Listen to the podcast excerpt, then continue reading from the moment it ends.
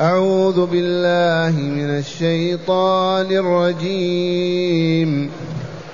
وقالوا لولا يأتينا بآية من ربه أولم تأتهم بينة ما في الصحف الأولى ولو أنا أهلكناهم بعذاب من قبله لقالوا لقالوا ربنا لولا أرسلت إلينا رسولا فنتبع آياتك فنتبع آياتك من قبل أن نذل ونخزى قل كل متربص فتربصوا فستعلمون من أصحاب الصراط السوي ومن اهتدى.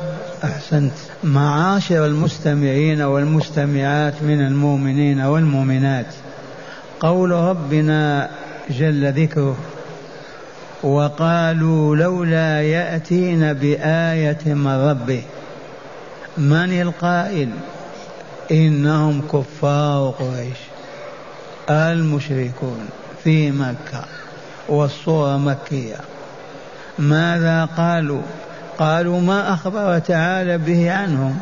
وقالوا لولا يأتين بآية من ربه كآية موسى أو كآية عيسى أو صالح لما ما يأتين بآية تدل على أنه رسول الله معجزة من المعجزات. قال تعالى فرد على هذه النظرية الباطلة أولم تأتهم بينة ما في الصحف الأولى؟ الصحف الأولى التوراة والإنجيل والزبور. ما جاءتهم بينات تلك الصحف في القرآن الكريم؟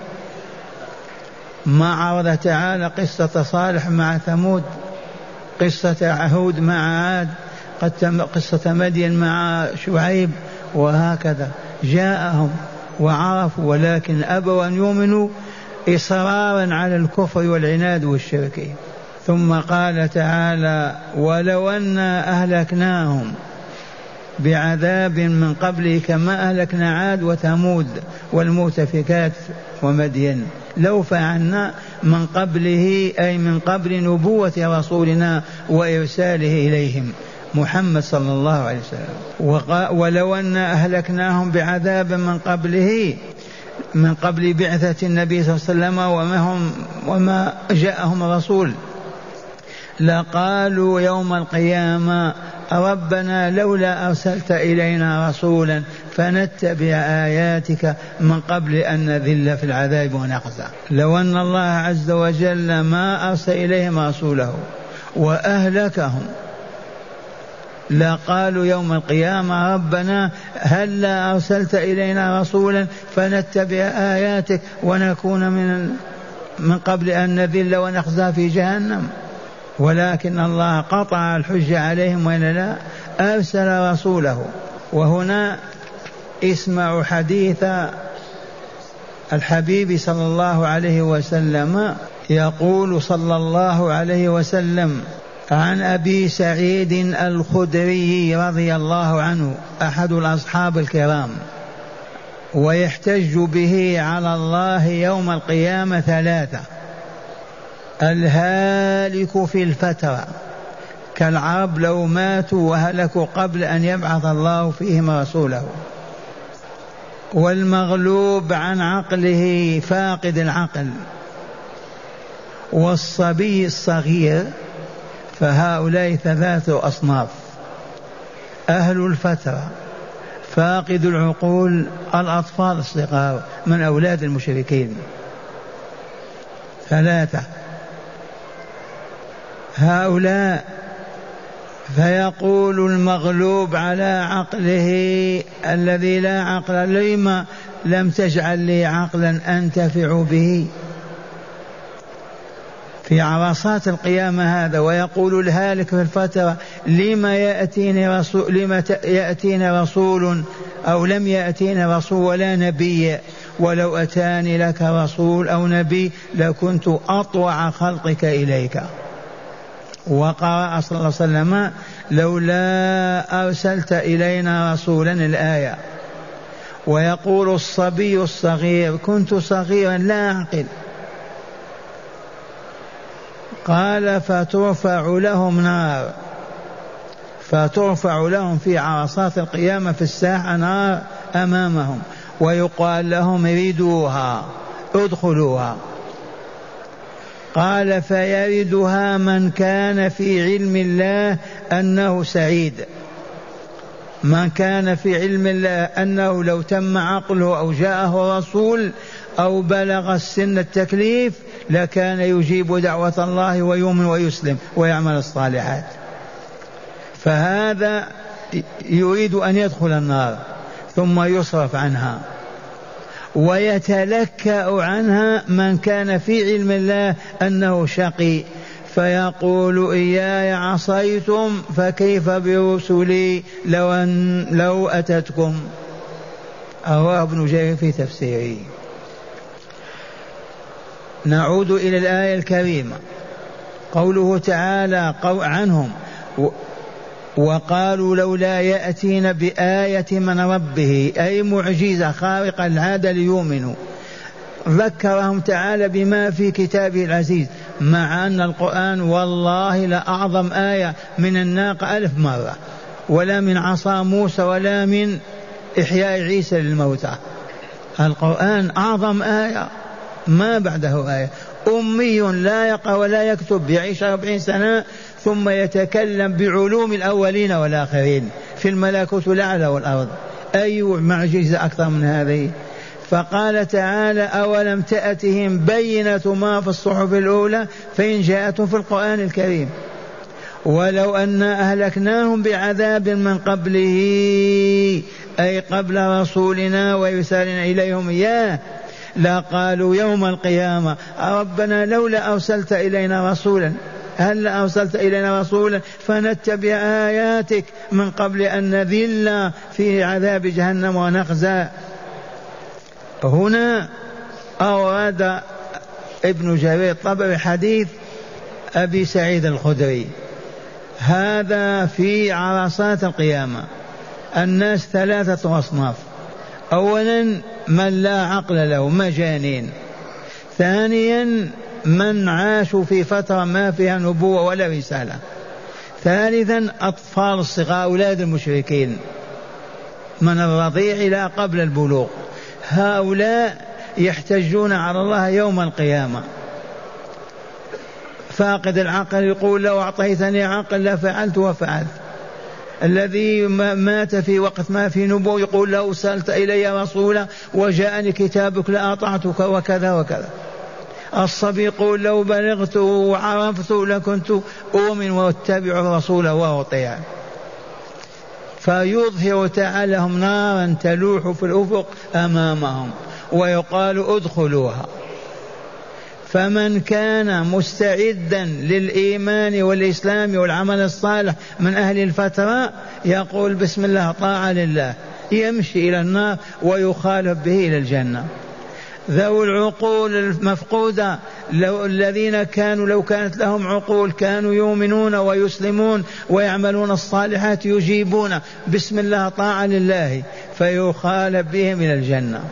الأطفال الصغار أولاد المشركين علم الله قبل أن يخلقهم مصيرهم. فمن كان منهم مستعدا ليعبد الله ويطيعه يقول مرحبا بإذن الله ويخالف به إلى النار.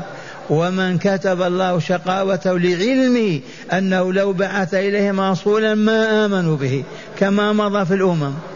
لو أعطاه عقلا ما كان إلا يسخر ويضحك به. لو بلغ الصبي سن الرشد ما كان ليؤمن كما تشاهدون أولاد اليهود والنصارى هؤلاء يدخلون جهنم رغم أنوفهم. هذه الآية الكريمة تدل على هذا.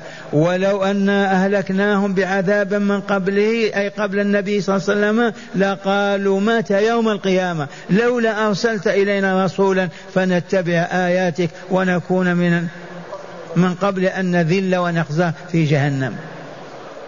والآن يقول تعالى قل كل قل لهم يا رسولنا كل منا أنا وأنتم متربص فتربصوا وهذا يتفق مع الآية الأولى وقالوا لولا يأتينا بآية من ربه أولم تأتهم بينة ما في الصحف الأولى قل كل متربص فتربصوا ما دمتم أبيتم الإيمان وكفرتم بالإسلام تربصوا.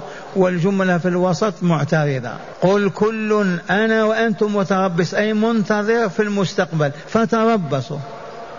فستعلمون يقينا من أصحاب الصراط السوي ومن اهتدى وما ضل. هذا يصلح في الدنيا. لما نصر الله إسلامه ودينه وعباده تجلت الحقيقة وظهر أن محمد كان على حق وأصحابه وأن الكافرين كانوا على باطل. ثانيا يوم القيامة سوف يعلمون من أصحاب الصراط الطريق المستقيم يؤدي إلى السعادة ومن اهتدى ممن ضل وبعد عن الطريق. معاشر المستمعين أو المستمعات الليلة ليلة ماذا؟ المولد. فهيا بنا نتحدث عن المولد. غدا المولد صباح الاثنين وافق يوم الاثنين أيضا. عجيبة أخرى. ماذا نفعل يرحمكم الله؟ غدا إن شاء الله المولد. ماذا نفعل؟ نصلي كصلاة العيد. نخرج إلى البر وإلى نصلي في المسجد. جماعة الجواب لا. ماذا نصنع؟ نعكف في المسجد. ماذا نفعل؟ إذا ما وجدنا والله العظيم ما وجدنا ما نفعل يوم الاثنين غدا إلا ما كنا نفعله طوال السنة. واعلموا وأقسم بالله لقد عاش رسول الله صلى الله عليه وسلم وأصحابه وعاش أولادهم وأحفادهم والأئمة الأربعة في قرنهم الثالث. ووالله ما عرفوا هذا المولد ولا فعلوا شيئا. لا ذبائح ولا أموال ولا بخور ولا صراخ ولا أغاني ولا شيء أبدا. والله العظيم. هذا لا ينكر أحد من أهل التاريخ. فالذي ما فعله رسول الله صلى الله عليه وسلم وأصحابه وأحفادهم وما عرفوا أئمة الإسلام أبو حنيفة الإمام الأعظم ومالك والشافعي تلميذه وأحمد تلميذ الشافعي هؤلاء الأقطاب الأربعة ما عرفوا مولد ولا سمعوا به أبدا. أبعد هذا يبتدع المبتدع على الناس مولد ويأتونه ويصبحون يكفرون من لم يحتفل ويقول به. ويقولون يكره الرسول محمد صلى الله عليه وسلم فهو كافر. أمر عظيم ما يطاق. بالإجماع أن المولد لم يحدث إلا في القرن في آخر القرن الرابع في الخامس. والقرون الذهبية ثلاثة. والتي قال فيها الحبيب صلى الله عليه وسلم خيركم قرني ثم الذين يلونهم ثم الذين يلونهم. ما عرفوا مولدا. نعم المولد سنة إذا ولد لك ولد يوم السابع تذبح شاتين إن كان ذكرا أو شاء إن كان ولدا إن كان بنتا. عجزت يوم السابع يوم الرابع عشر.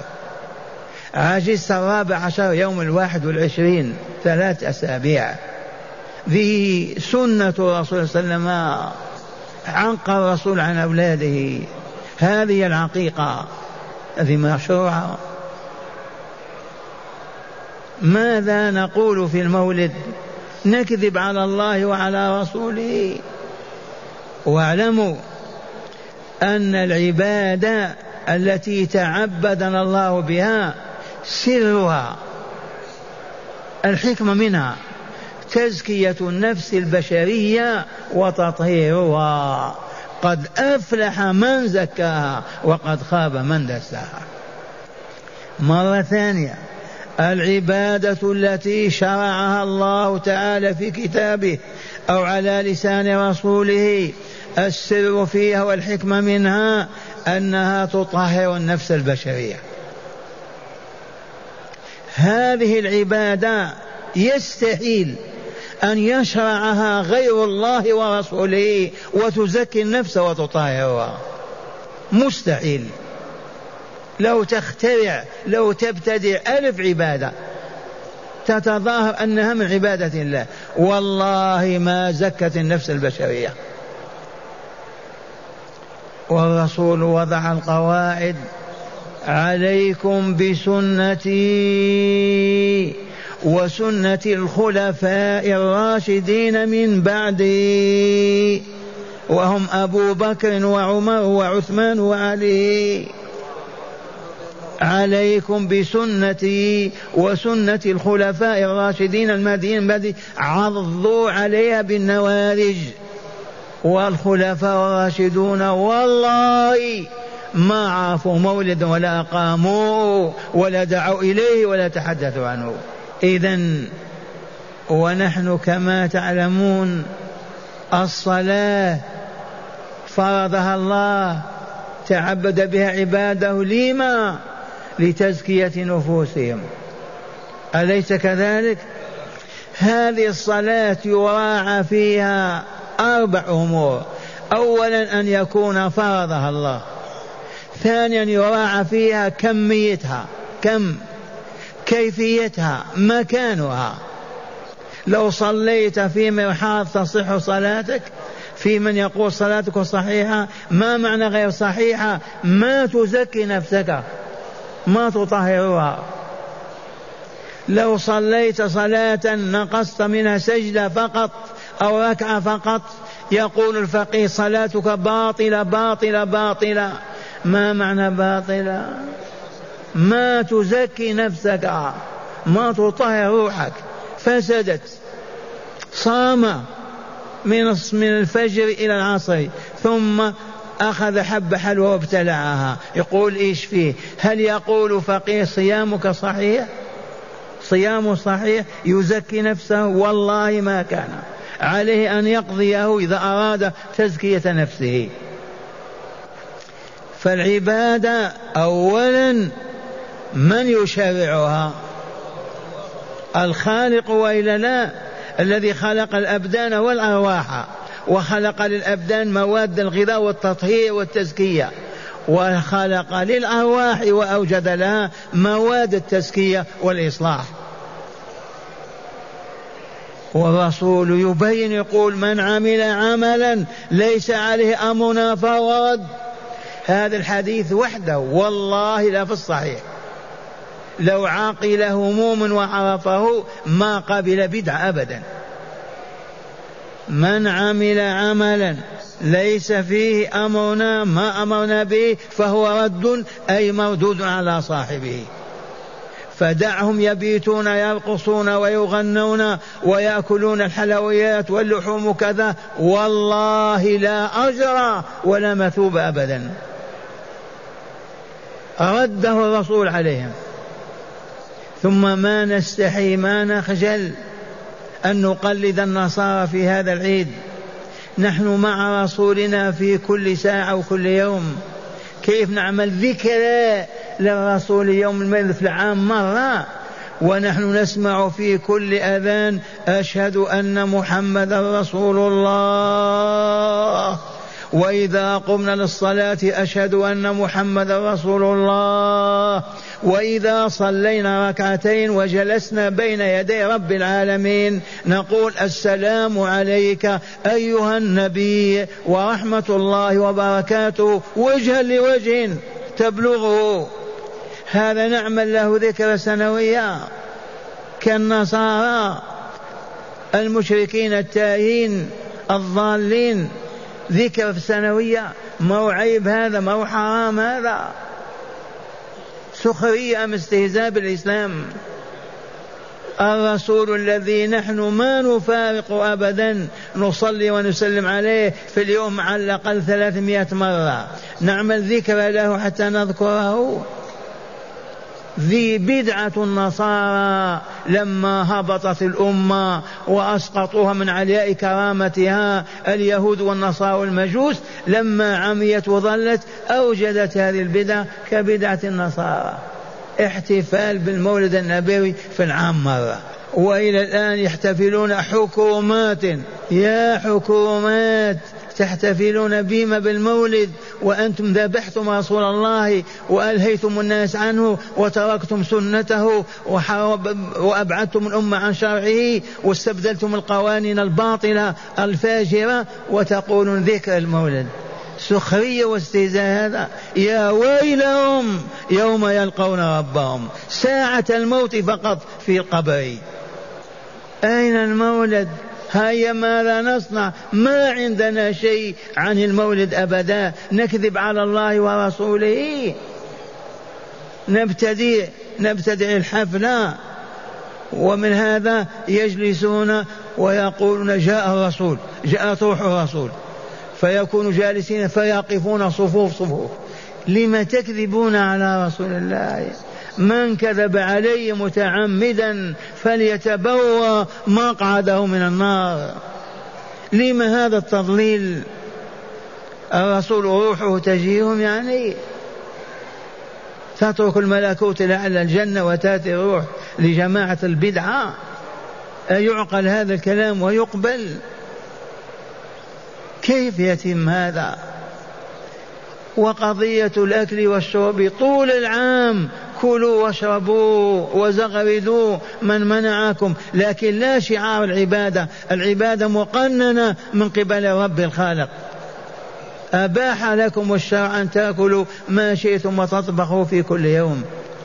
أما أن تحدثوا حدثا ما سبقكم إليه رسول الله ولا أصحاب ولا أولادهم ولا أحفادهم ولا أهل القرون المفضلة وتقولون عبادة. وأبشع ما تسمعون. أنك إذا لم تقل بالمولد يقولون هذا يكره الرسول. والذي يكره الرسول يبقى مؤمنا؟ والله ما هو بمؤمن. والله ما هو بمؤمن إذ حب الرسول من الإيمان. فالذي يقول يكره الرسول معناه قال كافر. ومن قال لأخيه يا كافر فقد باء بها أحدهما. ونحن فقط نقول المولد بدعة. والله لبدعة. اخترعوها وابتدعوها بعد رسول الله صلى الله عليه وسلم وأصحابه وأولادهم وأحفادهم وبعد أئمة الإسلام في القرن الرابع والخامس. ومن ثم ألف أحد المؤلفين كتابا ويقول المولد أخذ بمبدأ الإجماع. أين الإجماع؟ الإجماع إجماع الصحابة وأولادهم وأحفادهم ما هو إجماع الأمة التي هبطت. وهل أجمعت الأمة على هذا؟ ما من يوم إلا وفي من ينكر هذه البدعة ويردها على أصحابها.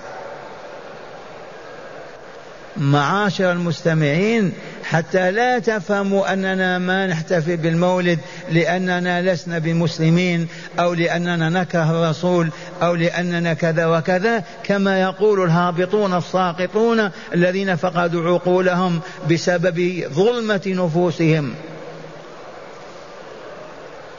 المولد نعم. إذا ولد لك ولد نعم. إذا كان طفلا ذكرا شاتين تذبح وتصدق وتوزع على أقاربك سنة رسول الله. إذا كان ذكر وأنت قادر شاتين اذبح وأطعم وكل. وليمة العرس إذا تزوجت أو زوجت أولم ولو بشاة وادعوا الناس إلى الطعام والشراب. نعم الصدقات. فقراء ومساكين في حي من الأحياء تحمل لهم الطعام والشراب هنيئا لك طول العام. وهكذا أما مولد كما تسمعون وكما يقولون ويكتبون ليس من الإسلام في شيء. بدعة وكل بدعة ضلالة والعياذ بالله تعالى. والحمد الذي نجانا من هذا وسلمنا ونقانا. اللهم لك الحمد حمدك طيب ما فيه